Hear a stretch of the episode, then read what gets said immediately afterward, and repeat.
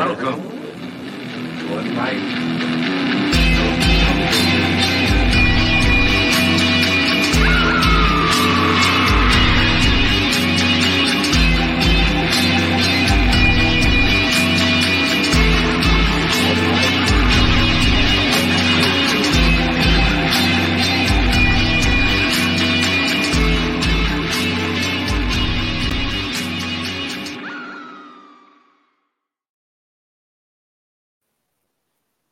Hello and welcome to Reaper's Digest, your one stop shop for all things horror, B movie, fantasy, and pulp.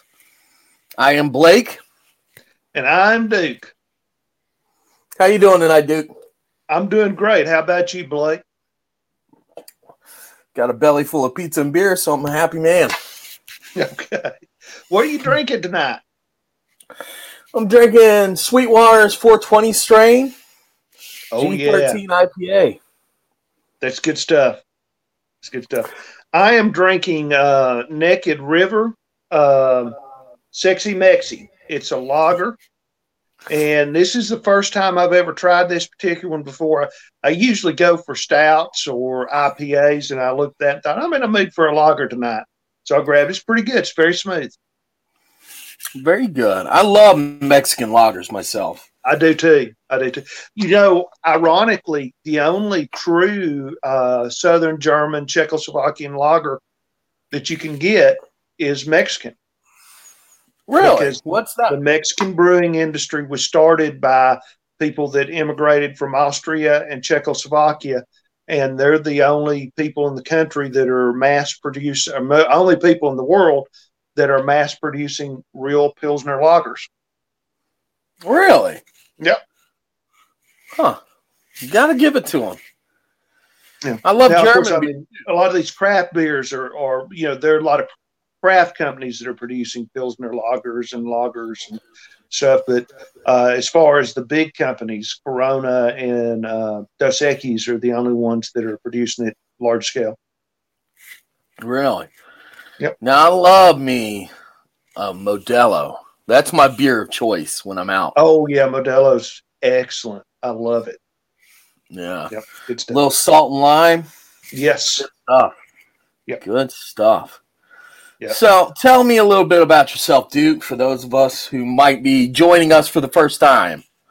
Okay, well, uh, my name is Duke Ralston, and I am one of the creators behind Tennessee Macabre. I play the Grim Reaper, and Tennessee Macabre hosts uh, classic B horror movies. Um, also, I am a writer, and I am currently working on a novella that is being serialized in Pulp Factory e-zine and it is a horror western um, called Redemption. Um, but there's lots of great stories along with that in Pulp Factories, and if you've never read it, you need to need to dig it up on the internet and give it a read. And also have recently started co-hosting uh, Hellbilly Hootenanny with Blake, and we play uh, we play punk, we play garage bands, we play rockabilly, all kinds of cool music. Oh, really cool music. Mhm. That is like if you want to uh, listen to Duke and I try and one up each other with a playlist. Yeah, yeah. So, I am Blake Ray. I am the lead singer of the band Blood Oaks, soon to be signed to a small punk label. Here, here. To the DIY out there.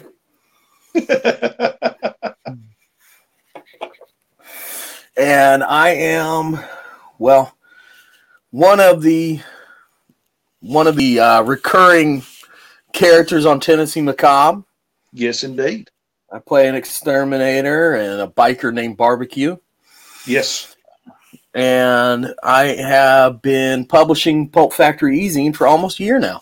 Yep. So, Yes, indeed. yeah, we're going to talk about one of my favorite movies tonight 1954's Creature from the Black Lagoon. Yes. one of What do the you think of this um, movie? you know, Universal really started the modern horror movies in 1931 with Dracula and Frankenstein.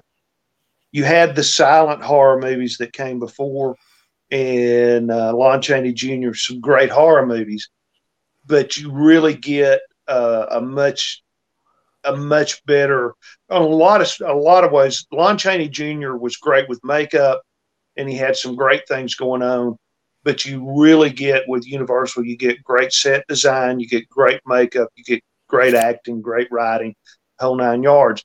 And they had a run of these classic monsters that began in 1931. The Creature of the Black Lagoon was the last of the Universal classic monsters to come out.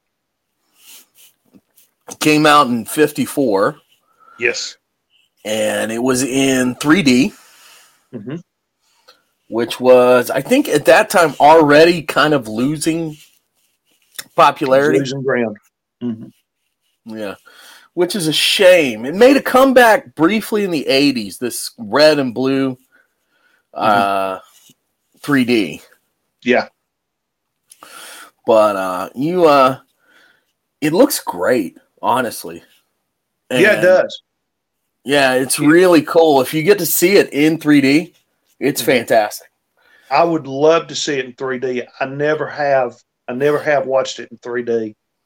Um, I can tell you that the cinematography is just incredible. It is very clear, very crisp. This is one of the one of the best done movies that I have seen that come out of the 50s. Oh yeah, and it has a real visual language that is uh, truly unique. Yeah. truly unique. Like Mhm. it's an adventure story, it's a sci-fi story, it's a horror story. Yep. It is really the beginning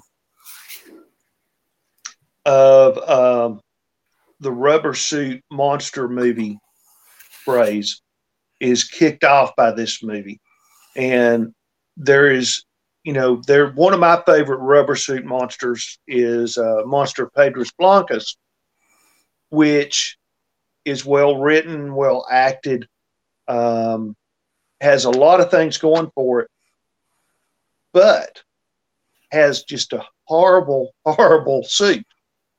Yeah, And the suit in Creature of the Black Lagoon is one of the best details. I love the scenes where he's out on land and you can actually kind of see his gills working.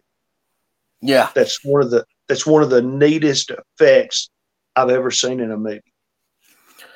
they tried to replicate that in a few other Mm-hmm. of these types of movies, these monster from Yeah. the water movies. And it's it's not an effect that translates easily. No, it really isn't. And they pulled it off really well in this movie. They really do. They really do. So, um, full disclosure, this is one of my favorite movies of all time.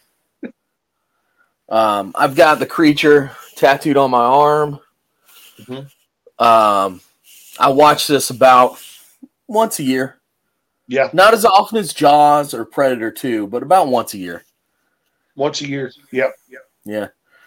Just to reintroduce myself, you know. Uh, I have seen this in 3D in a theater. That's cool. Yeah, the Plaza Theater, which is the longest uh, continuously open theater in the Southeast, had uh, a showing of it. Okay. and they had they ran the original 3D Yeah. print, Yeah. and it was a print. It was a 35 millimeter, um, and they ran the original 3D, handed out the glasses, the whole nine. It was a hoot. That Mhm. sounds like a blast.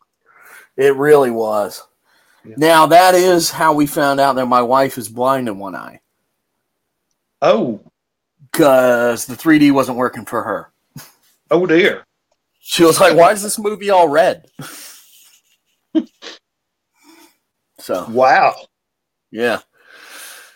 Um So you want to let's give a little bit of background. You know, we've been talking about it, but Creature from the Black Lagoon comes out in 1954. It's American black and white 3D monster movie, Universal International, produced by William Alland, directed by Mhm. Jack Arnold, starring Mhm. Richard Carlson, Julie Adams, Richard Denning, Antonio Moreno, who uh, comes back for the second one, Nestor Paiva, and Whit Bissell. The creatures played by Ben Chapman on land and Ricou Browning underwater. Yep. Now, it premiered in Detroit on February 12th and was released regionally, which is something they used to do a lot of. hmm They would kind of go market to market, seeing how it did. You I'm just sitting here trying to picture in my mind walking into a Detroit theater in February 12th of 1954 after you pushed the snow out of the way of the door to watch the creature of the Black Lagoon. which kind of has that that uh, tropical quality in it. I, I, I really like that. That's a really cool tidbit of information. You know, Yeah. So they uh it was like we said 3D. Um the red and blue glasses uh originally it was not in the red and blue. Yeah. You know? Yeah. It was in the polarized light method. yes, You wore viewers with gray filters similar to what you kind of use today. hmm And it was put out in later iterations. Yeah. Um, so in 75, it was re released in the red and blue, and that's usually what you'll see if you see it in 3D. hmm You know, that was also used for the Betamax and the VHS video cassettes. right. Uh, you know what I found out researching this? What's that? Uh, the creature actually uh, uh, premiered on TV before he premiered on uh, the big screen. It did. For marketing reasons, he was on the Colgate Comedy Hour with Abbott and Oh. Costello, Oh, oh yeah. Okay. which actually came out right before the film's release. Makes sense. So Abbott and. Costello were a big act in the 40s. They'd had a series of, of hits where they paired off against the, the older Universal monsters. So it, it makes sense to market it by going to Abbott and Costello. Yeah. So it actually show he showed up on TV in a comedic role before he showed up on the big screen, Yeah. which is wild. Yeah. Um because Abbott and Costello met the Wolfman, they fought Dracula, they met Frankenstein, Invisible Man. The Invisible Man. That one's that's a good one. Yeah. You know. Um, you had two sequels, one that came out right after the year after 1955. It Mhm. was also released in 3D.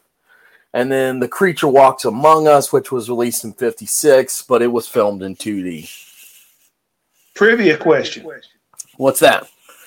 What famous actor got his start in The Creature Walks Among Us? Ooh, I don't know. It is an unbilled in a silent role.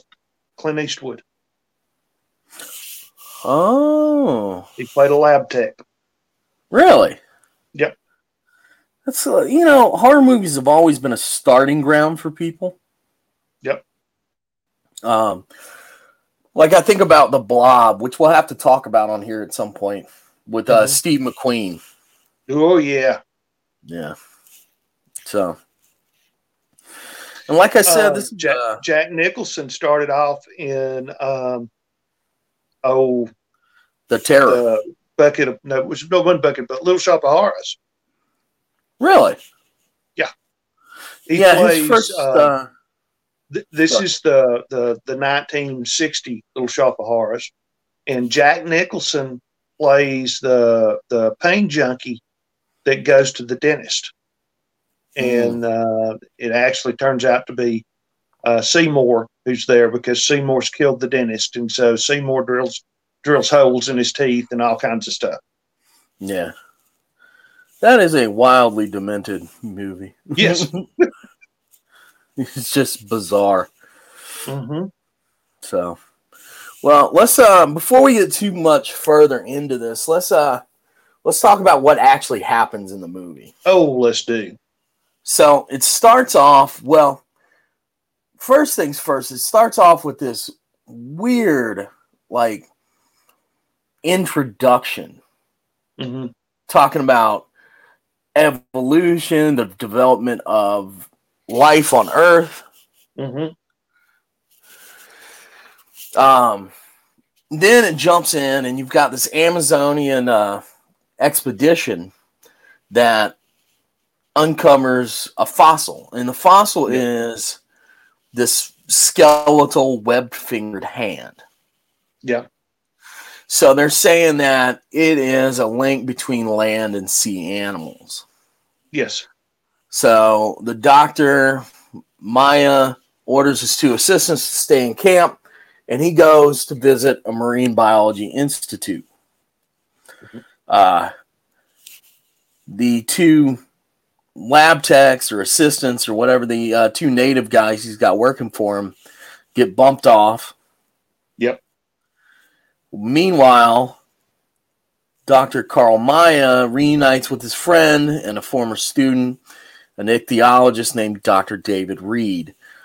David works at an aquarium in California, but most recently he's been a guest, a guest at Carl's Institute in Brazil to study the lungfish, which is Mhm. another link between land and sea animals. Lungfish are real, they are an amphibious land walking fish,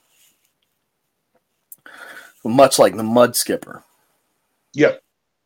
So David persuades his boss to fund an expedition and look for the remainder of the skeleton because it's going to be a huge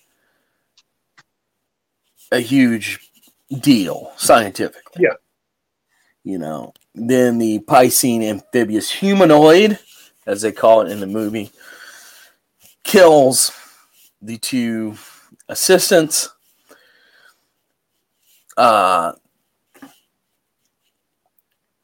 and we cut the group from the lab in Brazil is aboard what was called a tramp steamer, a little riverboat steamer Mhm. called the Rita, captained by Lucas, who is the only character who comes back in the second one, right? Right. Um, you've got David, Carl, Mark, David's girlfriend, Kay, and another scientist, Edwin Thompson. They arrive at the camp. They discover the assistants have been killed. They don't find anything. They hmm they are uh, they know it's an animal attack, but you're in the jungle, so they're like, whatever. We're gonna keep digging. So, long story short, they don't find anything. They think that maybe the skeleton fell into the water and washed downriver into what is called the Black Lagoon, a place uh, where no one returns. Um, from there on, it's pretty standard monster movie fare. You know, Kay goes swimming, the gill man watches her. Um, they drag up a claw. The gill man kills a couple people. Mark, who is like the more Machiavellian Mhm. uh, member of the team, is obsessed with killing the creature. Uh, that gets him, you know, eaten, basically. yep.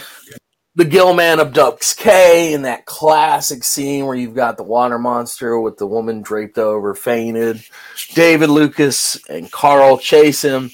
Kay is rescued. The creature is riddled with bullets, retreats to the lagoon, and sinks into the depths. Mhm. That about right? That's about that about sums it up. Yeah. One point that hit on me that that that I just glommed onto with that introduction. When you when you look at some of the earlier horror movies, there's always a religious element. Mhm. And you look at some of the later horror movies from the 70s and 80s, things like The Omen and The Exorcist, there's a strong religious element. This horror movie is entirely set in science. The only reference to religion is that in the beginning there was blah blah blah, Right. the heavens and the earth, and then from then on it's all evolution, the Big Bang, the cooling. Yeah. But even that in the beginning, in the beginning, is almost a refutation of the Genesis in the beginning. Mm-hmm. A very sacrilegious stance for the era. Mm-hmm. because we tend to think of you know if the further back you go the more puritanical americans are right Right. but it's just not that way it comes in waves.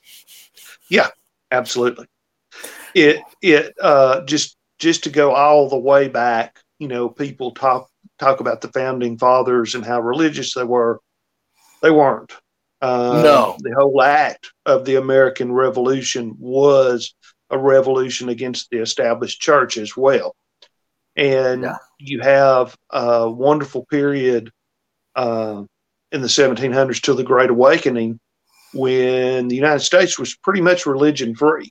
I mean, it was not, people went to church for social reasons. It was not a particularly religious country. And then you, like you say, you have waves and you have fits.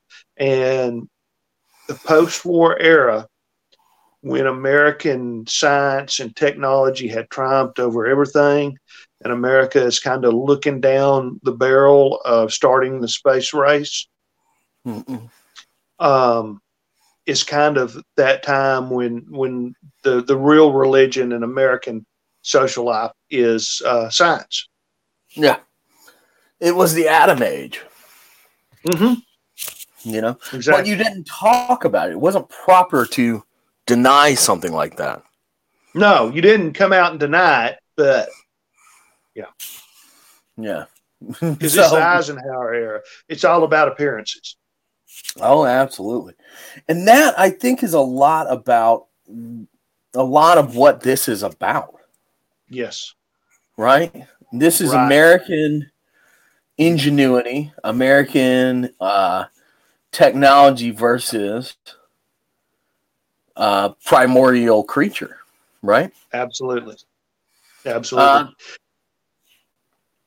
Go ahead. you can you can one of the things that struck me here and i know you and i you know it was it was one of your uh, one of the things you wanted to do was to write an article about the creature of the black lagoon as uh, analogy for cat uh, for imperialism Mhm.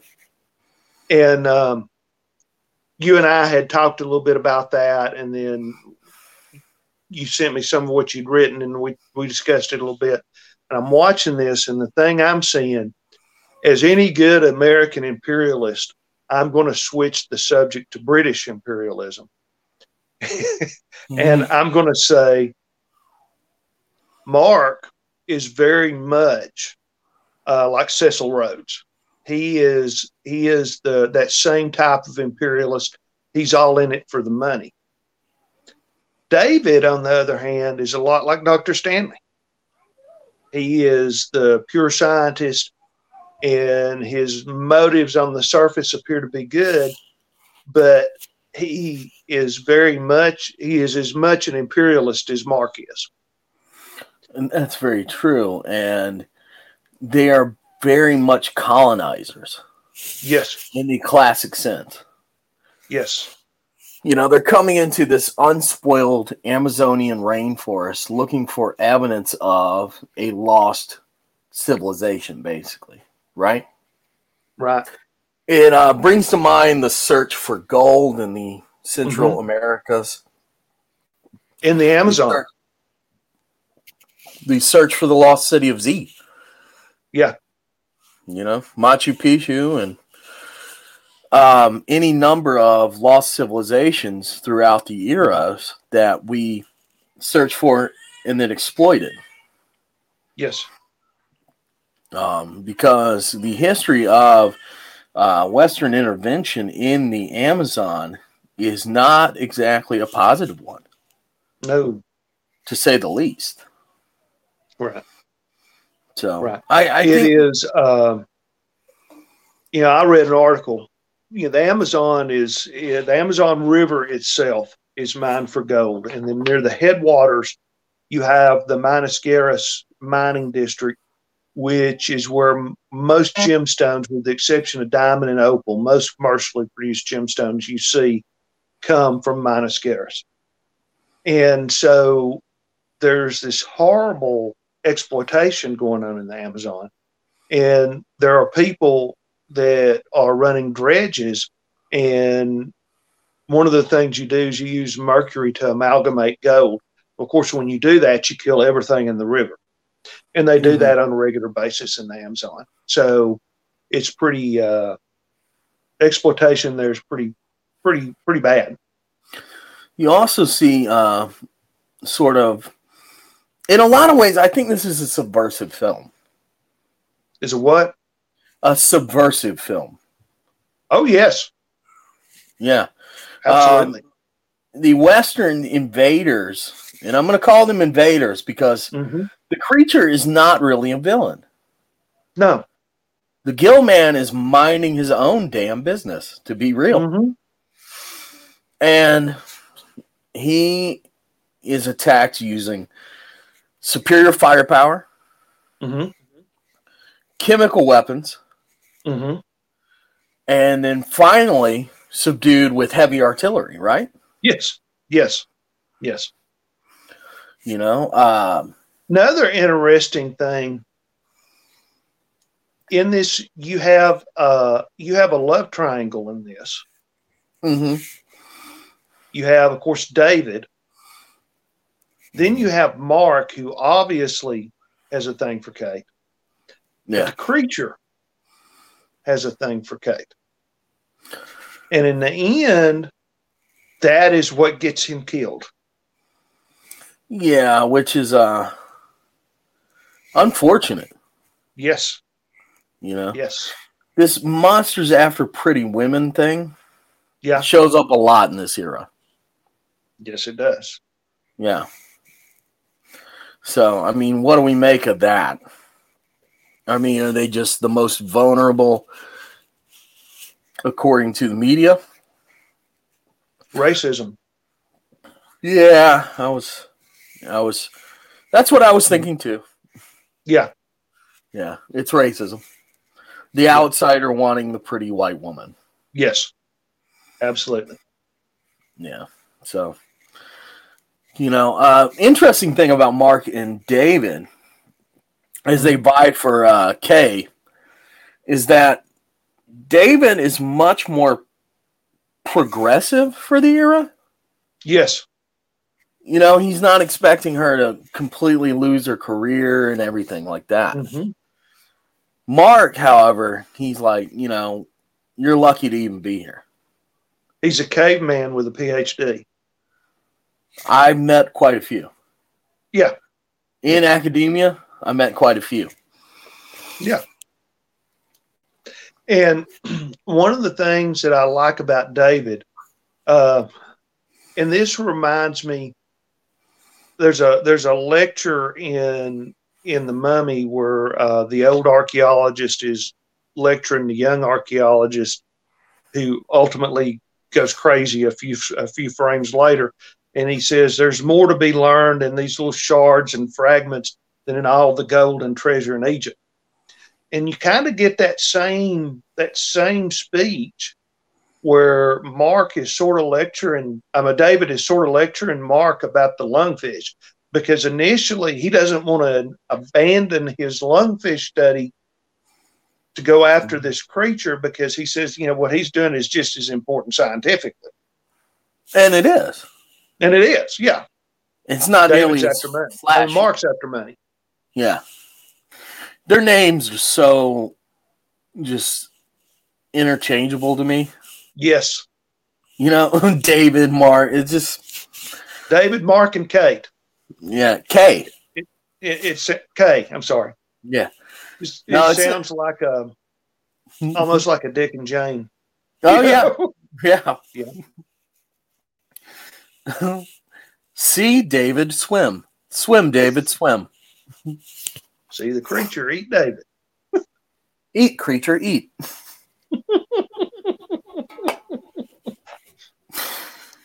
so, I mean, but I, I think this movie has a lot to say about imperialism, about traditional values, about Mhm. colonization and exploitation, uh, capitalism in general. Yeah. Because if we're saying that science is a religion of the time, then capitalism is only holding science back. Yeah. So that means that capitalism is actually anti God as a, as in a certain Mhm. way, right? Right. It is the antithesis Yeah. of uh, if if your religion is science, it is the antithesis of that. Yeah, because pure scientific reasoning should Mm-hmm. make everything equal, right? hmm Yeah. Also, there's the idea of preservation of life is important in this. Yeah. You know, um, sorry, I keep hearing something over my shoulder, and it's my toddler. but uh, he's just popping in to see what Dad's doing. But uh, Yeah. No, you have a lot of uh, a lot of Western, a lot of racism in this movie. Oh yeah, Um, absolutely. a lot of it's commented on, some of it's not. Yeah. You know, um, the first few deaths you see are definitely native peoples, mm-hmm. and their deaths are very much shrugged off. Yes. You know, the two assistants, Mhm. just, oh, yeah, well, Jaguar probably got him. Yeah. Well, Now, call he was somebody. he was upset, but but the rest of the crew is just kind of very nonchalant about it. yeah. And of course, you have to protect the woman. You can't let her see it. No, you can't. You know. She might faint. Yes. She has every chance of fainting, you know? Yeah. But uh I don't know. I I love this movie, but it is a product of its time. Absolutely. Absolutely. One of the things that I mentioned to you the other day, one of the analogies that you always hear when you're talking about American uh, foreign policy that goes all the way back to the Great White Fleet at the turn of the turn of the 19th and 20th centuries was, you know, we will make the Caribbean an American lake. That was kind of the whole impetus behind the Spanish American War. Let's make the Caribbean an American lake. And the Rita makes the Black Lagoon an American lake. It does. She goes in, she sits in the middle of it, and uh, when it gets when when things get get hot, she starts using biological weapons. Oh yeah. So Now- the Rita is kind of a analogy for a battleship. Yeah. This has got one of my favorite tropes from this era in it. Yeah. And that is the science gun. The what? The science gun. That Oh, is when a scientist brings a pistol or a harpoon gun in this case yeah. for no discernible reason. Yeah. Now, if they had had a rifle, I get it. They're jaguars. Yeah. But the spear gun has no purpose. None. None. They're not expecting to find a biological entity. right. So it's got the science gun. The well, if hypotheses don't work, this will. Yeah. or shoot it. Yeah. So, I mean, another thing that keeps getting brought up about this movie is the idea that they're going to remake it one day, right? Yeah. What do you think about that? That they're going to what? Remake it, reboot it. Remake it. No. there are um, there are some movies that are so iconic that I don't believe that they can be remade. And I think this is one of them. Okay. Uh, this movie captures time and place as much as it does anything else.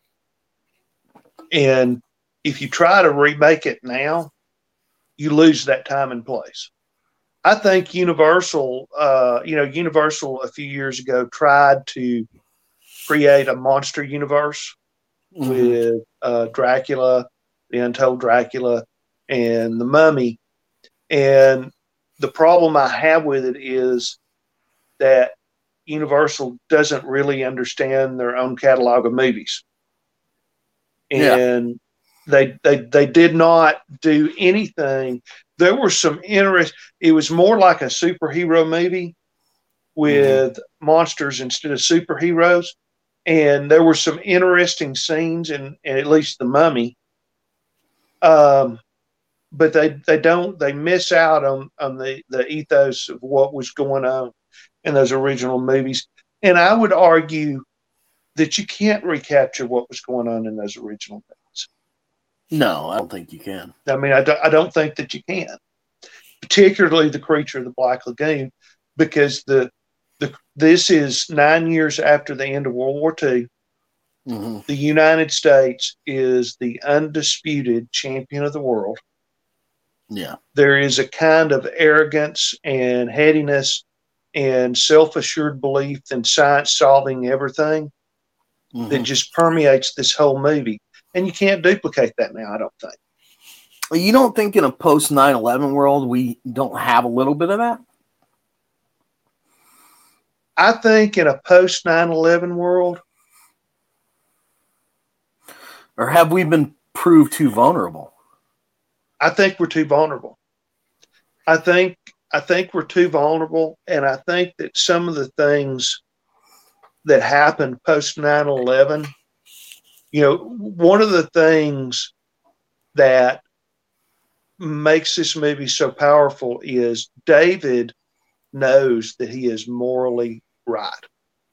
hmm Mark knows that he is right from a business sense. And there's no they don't, they're not questioning. They're completely self-assured. I think now if you make that same movie, I think even after Vietnam, if you make that same movie, you can't make it without asking those questions about um, are we right to be here? Yeah. Those those characters cannot be self-assured. Does that make for a bad movie or just a different movie? It makes for a different movie. It doesn't make for a bad movie necessarily, but it makes for a different movie. Yeah. So essentially, you would get you could do a Gill-man movie, but it would be totally different. Yeah, it couldn't be Creature from the Black Lagoon. Mm-mm. Mm-mm. No, It is uh it is iconic. What would you want to see in a remake if they had to make it? What would I want to see if they did it? Yeah. I would want to see, you know, I would want to see an American oil expedition to the Amazon. Hmm. And this is not a scientific expedition because the United States now is not so much about doing scientific expeditions as they are about finding energy and uh, so these guys these guys are looking they're looking for an oil basin in the amazon and they're going to exploit it and the creature is in their way and maybe you make uh, the creature uh, a Latin American hero, a kind of a Scaly Zorro. There you go. Where he's defending he's defending the natives and he's defending the Amazon. Yeah. So uh when you say that, it brings up an it brings another film to mind. What's that? Did you happen to catch it was 2020 and spoiler alert for the movie Underwater. But did you happen to catch Underwater? No, I didn't. Oh, you need to watch it. Okay. You need to watch it. But it's about a drilling expedition in a deep trench Oh. Underwater. Yeah. That's the title. Kristen Stewart plays just a BA science, uh, science officer, Uh-huh. but it is very much well, and it's also got nods to the Cthulhu mythos and blah blah blah. You know, which you can't get away from Lovecraft, no matter how hard No. you try. Uh-huh. This even has shades of Lovecraft in it Yeah. Yeah. Because the deep ones, you know. hmm Uh, the deep ones being Lovecraft's half human, half fish hybrid monsters, Yes. you know. So, but uh, yeah, that is basically Creature from the Black Lagoon, but modern. Yeah. Yeah. I'll have to check that out. That sounds good.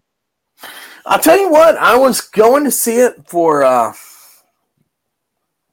just to go goof off. It was it was cheap. It was I was the only uh, me and my wife were the only two people in the theater. We were just about ten minutes about ten minutes in, I was like, we got to really watch this. This is pretty good. 'cause we were you know Yeah. talking on our phones, and I'm like, whoa, wait a minute, like.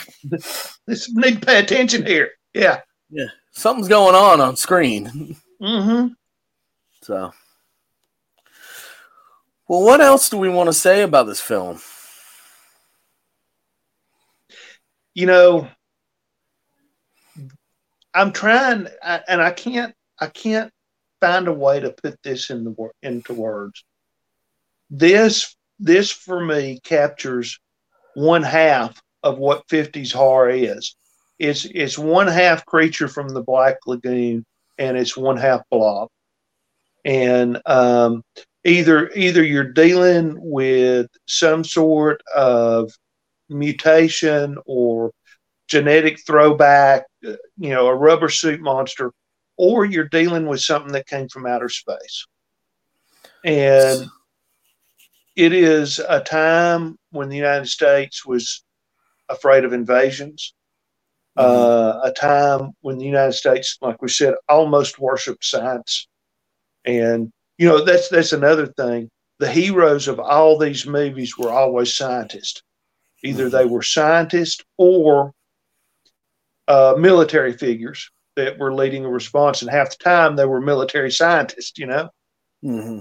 So it is there's a there's a lens in there from probably 1954 to maybe 1965, Mm-hmm. and the states sees itself a certain way.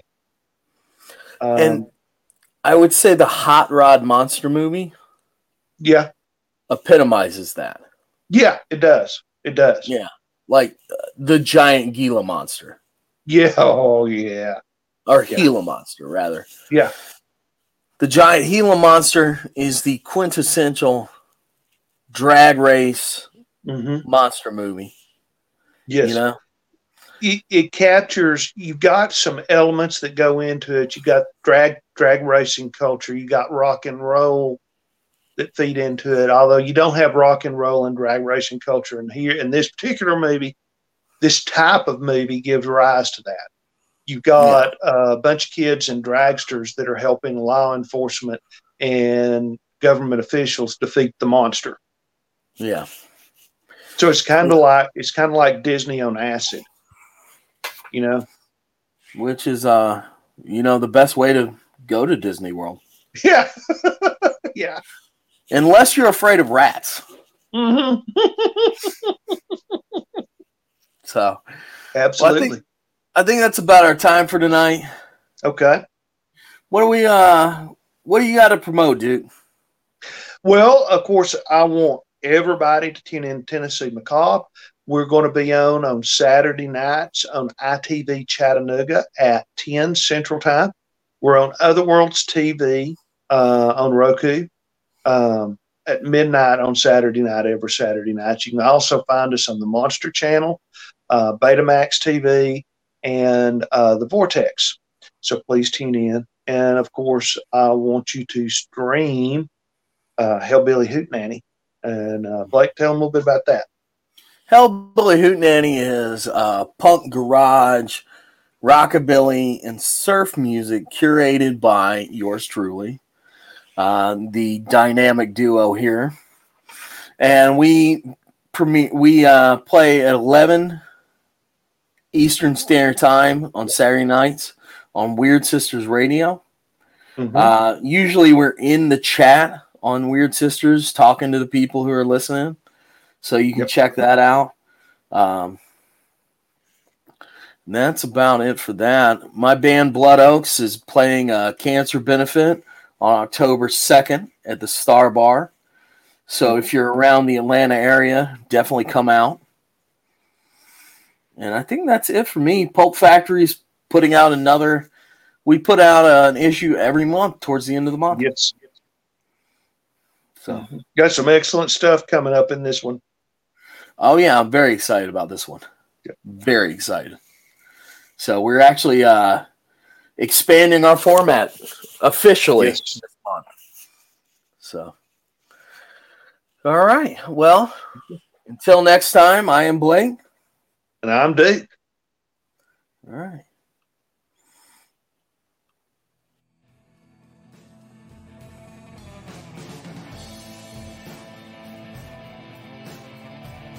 Thank you for choosing the Reaper's Digest podcast. Like and subscribe. Recommend us to your friends. Check us out on all social media outlets. We'll see you next time.